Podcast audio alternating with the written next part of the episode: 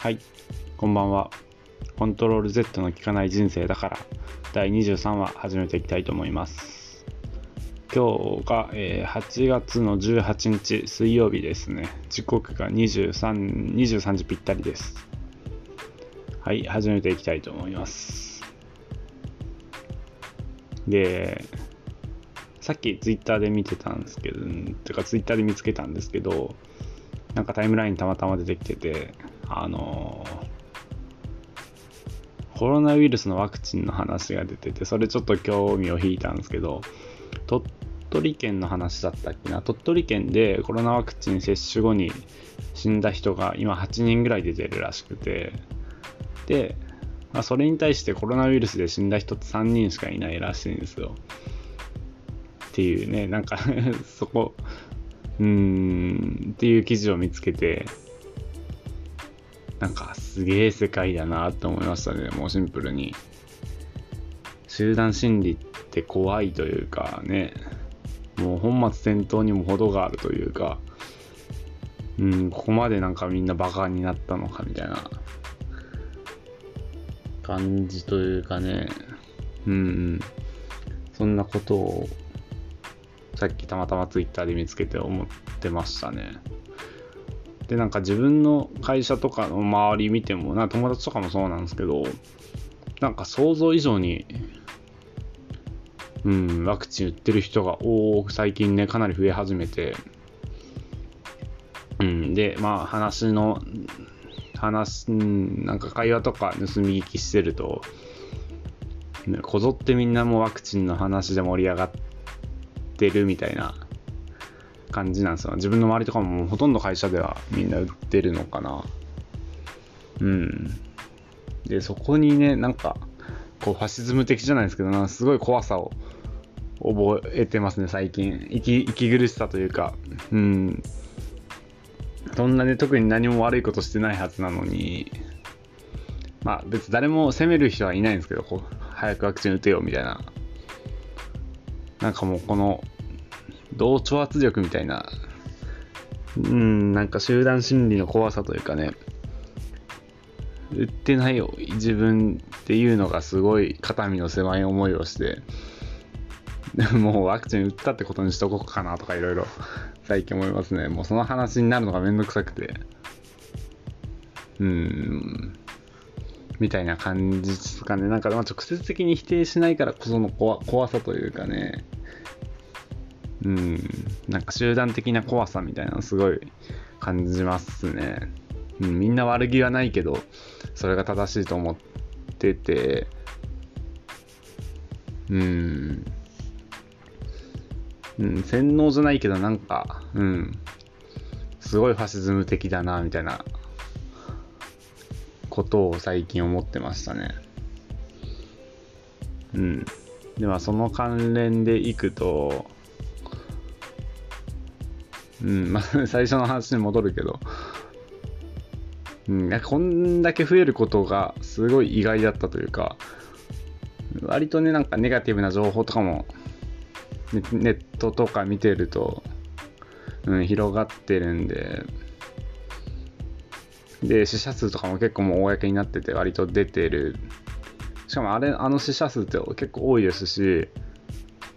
実際ね、えっ、と、ワクチン接種後から4時間以内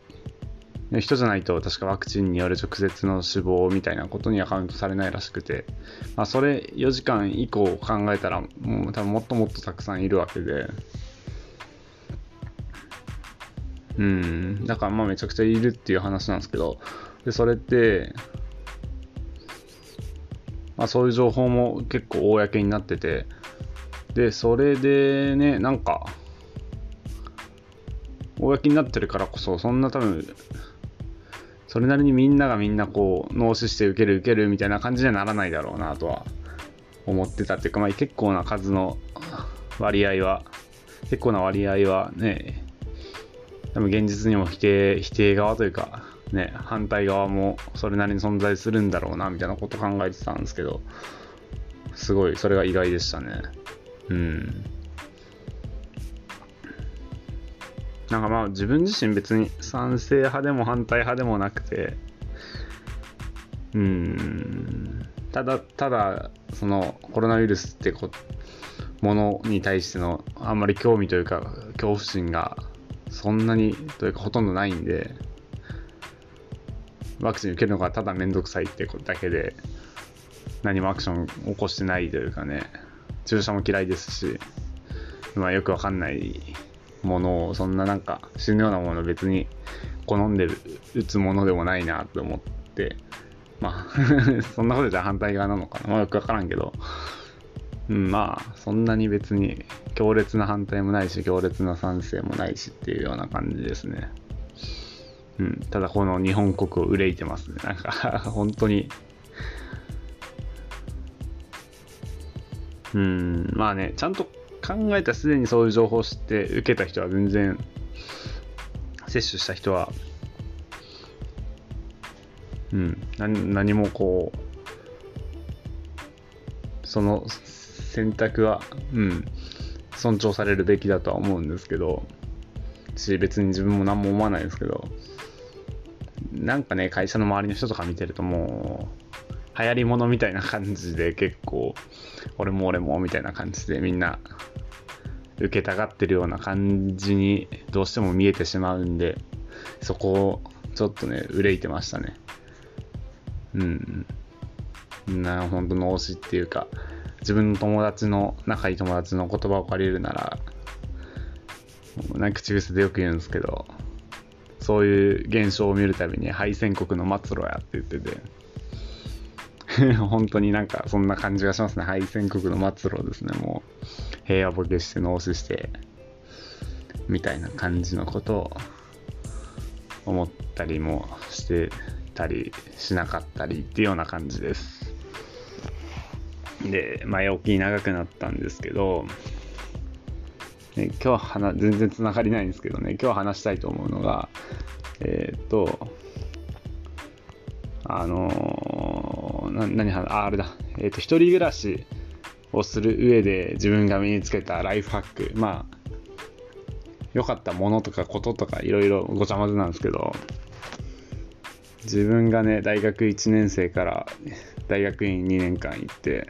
で今社会人2年目なんで、8年目なんですよ、一人暮らしが。で、まあ、それなりに結構ね、一人暮らしをする上でライフハック身につけてきたんで、まあね、ちょっと時期が時期なんで、今から新生活始める人少ないかもしれないですけど、まあちょうど新生活始めて3、4ヶ月経って慣れてきたところで、まあ気が向いたらちょっと取り入れてみてください。余裕も出てきたと思うんで。それでは始めていきたいと思います。ね、そんな、たいなんか、大したものはないんですけど、まあ、まず一個一個言っていきますね。はい、じゃあまず一つ目いきます。あまあ、これはね、もう紹介するまでもなく王道なんですけど、Amazon の Fire Stick ですね。これはものなんですけど、もうこれ最高っすね。これさえあれば、ね、家にいるうちの全ての娯楽が、もう全部味わえるというかね、もうテレビで見れますし、最高ですね。YouTube とか Netflix とか、アマプラとかもすべ全てが見れます。音楽も Spotify とかも聴けますしね。うん。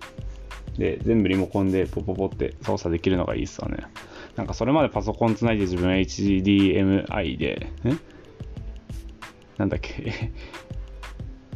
？H、H、忘れた。まあいいや、なんでもいいや。で、パソコンつないでやってたんですけど、なんかそれがね、結構めんどくさいっすよね。まずマウス持ってポコポコやって。まあね、その、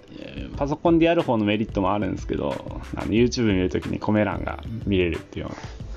まあでもそれぐらいデメリットは、あともうすべて本当にハイアスティックが勝ってるなっていうような感じで、まあ、紹介するまでもないですけど、おすすめですね。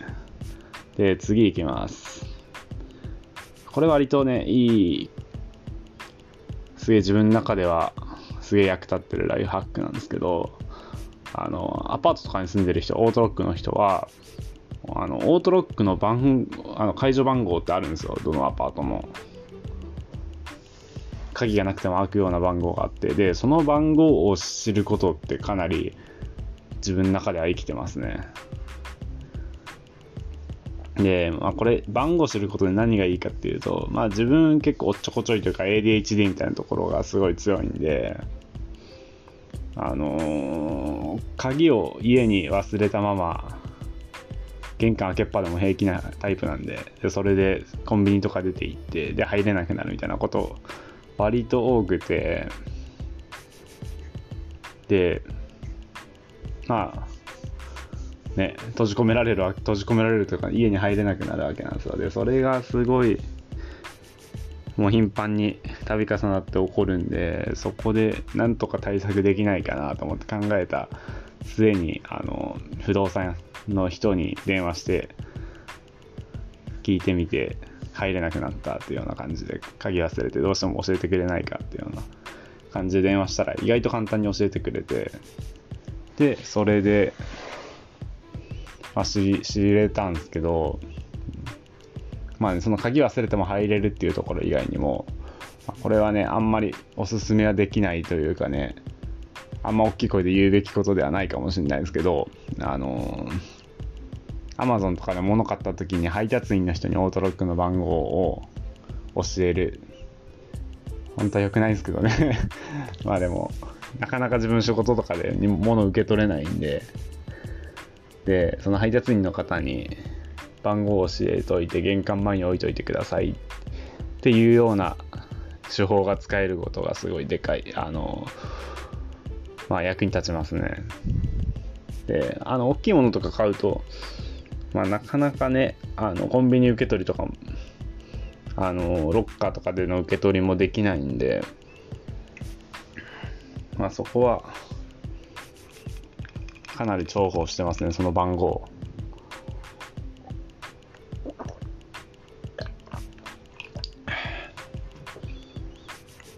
で、次ですね。あ、これいいですね。で、あの NHK の集金ってまあ、これも有名な話なんですけどね、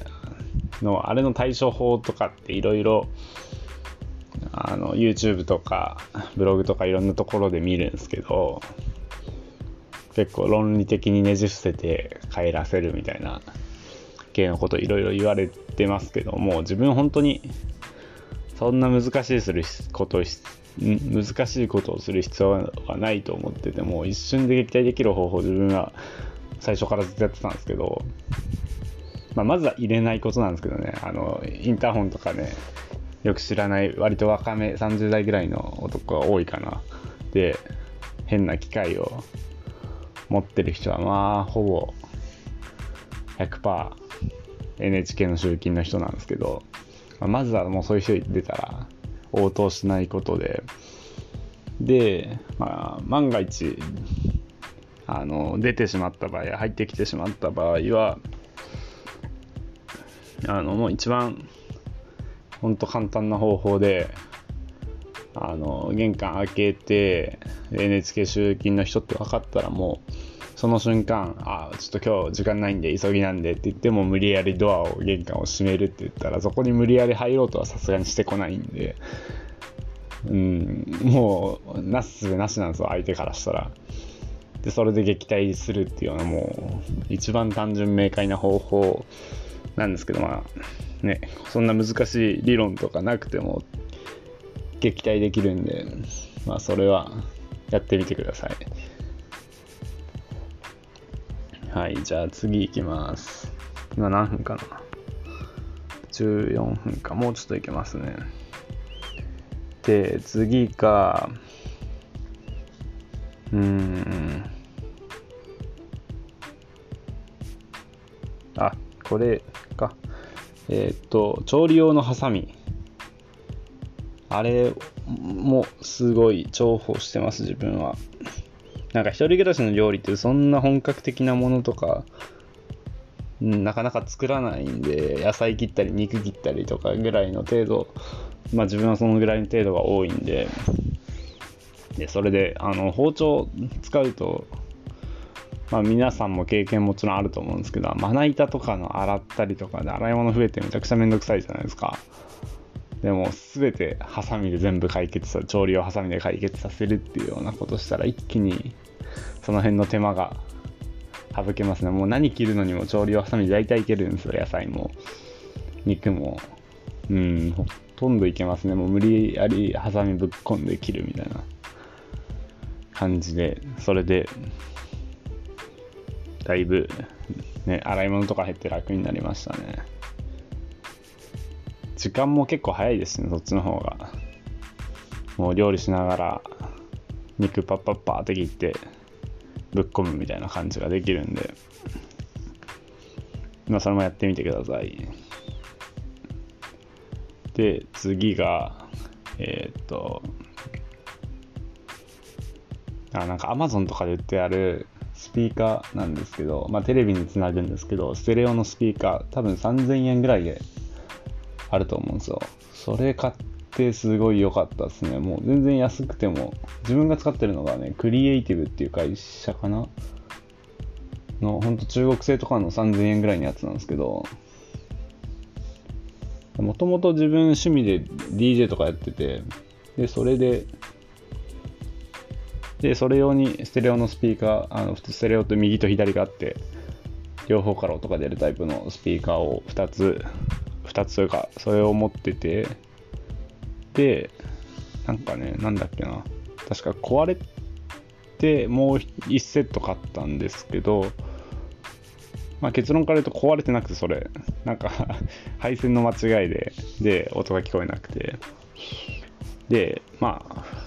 2セットあるからどうしようと思って1個もったいないなと思ってそれテレビにつなげてみたらまあだいぶテレビの迫力がそんな安いスピーカーでもあるとないとじゃ大違いででいいスピーカーついてるテレビとかも多分売ってあると思うんですけどまあ結構高いじゃないですか。ああいうのって。でだからまあ普通のテレビでも全然その3000円ぐらいのステレオのスピーカーをつなぐだけであの、アニメとか見たり、映画とか見たり、あと YouTube とか見るときの音楽とかもだいぶ音質が上がるんで、それもぜひやってみてください。うん、つなげるのも簡単ですしね、結構。やっぱ低音というか、まあ、音質が、音圧っていうんですかね、が結構上がるんで、まあ、隣の人とかとの関係がというか、なんだろうな、まあ、お隣の部屋の人、まあ、徐々にちょっとずつ音量上げていって、どこまで相手が耐えれ耐えれるかとか、どのうるさそうなら文句言ってこないかみたいな、結構ね、恐る恐るチキンレースみたいな 挑戦していくといいと思うんですけど、うん、まあ、隣の部屋が神経質だったらあんまできないですけどね。まあでも、うん、すごいおすすめですね。一気に QOL が上がりますね。うん。じゃあそろそろ最後いきます。えー、っと、えー、っと、あ、これ最後いきます。えー、っと、枕に、え、タオルをかぶせるっていうような方法、タオルを乗せるから、それで寝るっていうような方法です。で、えっと、まあ、自分すごいズボラな性格なんでもう枕のカバーの洗濯とかがめちゃくちゃめんどくさくてあのまあ一回剥がして洗濯してでその間また違う枕カバーつけてみたいな感じのあの作業ってなかなかねまあ簡単ですけどいざこうやるとなると割とめんどくさいじゃないですか。しかも、そうすると、頻度もそんな高く毎回なんか、ね、週1ぐらいで枕カバー変えるんですかね、普通の人って。よくわかんないけど、それもめん、そんなヒントで多分変えないと思うんですけど、タオルを敷いてれば、ほんとめんどくさくないんですよ。上にポイって乗せればいいし。で、なんかタオルを乗せてるぐらいだったら、割とね、洗濯するタイミングとかでポイってすぐ取って洗濯機になんか自然と自然の成り行きでぶっ込めるんで本当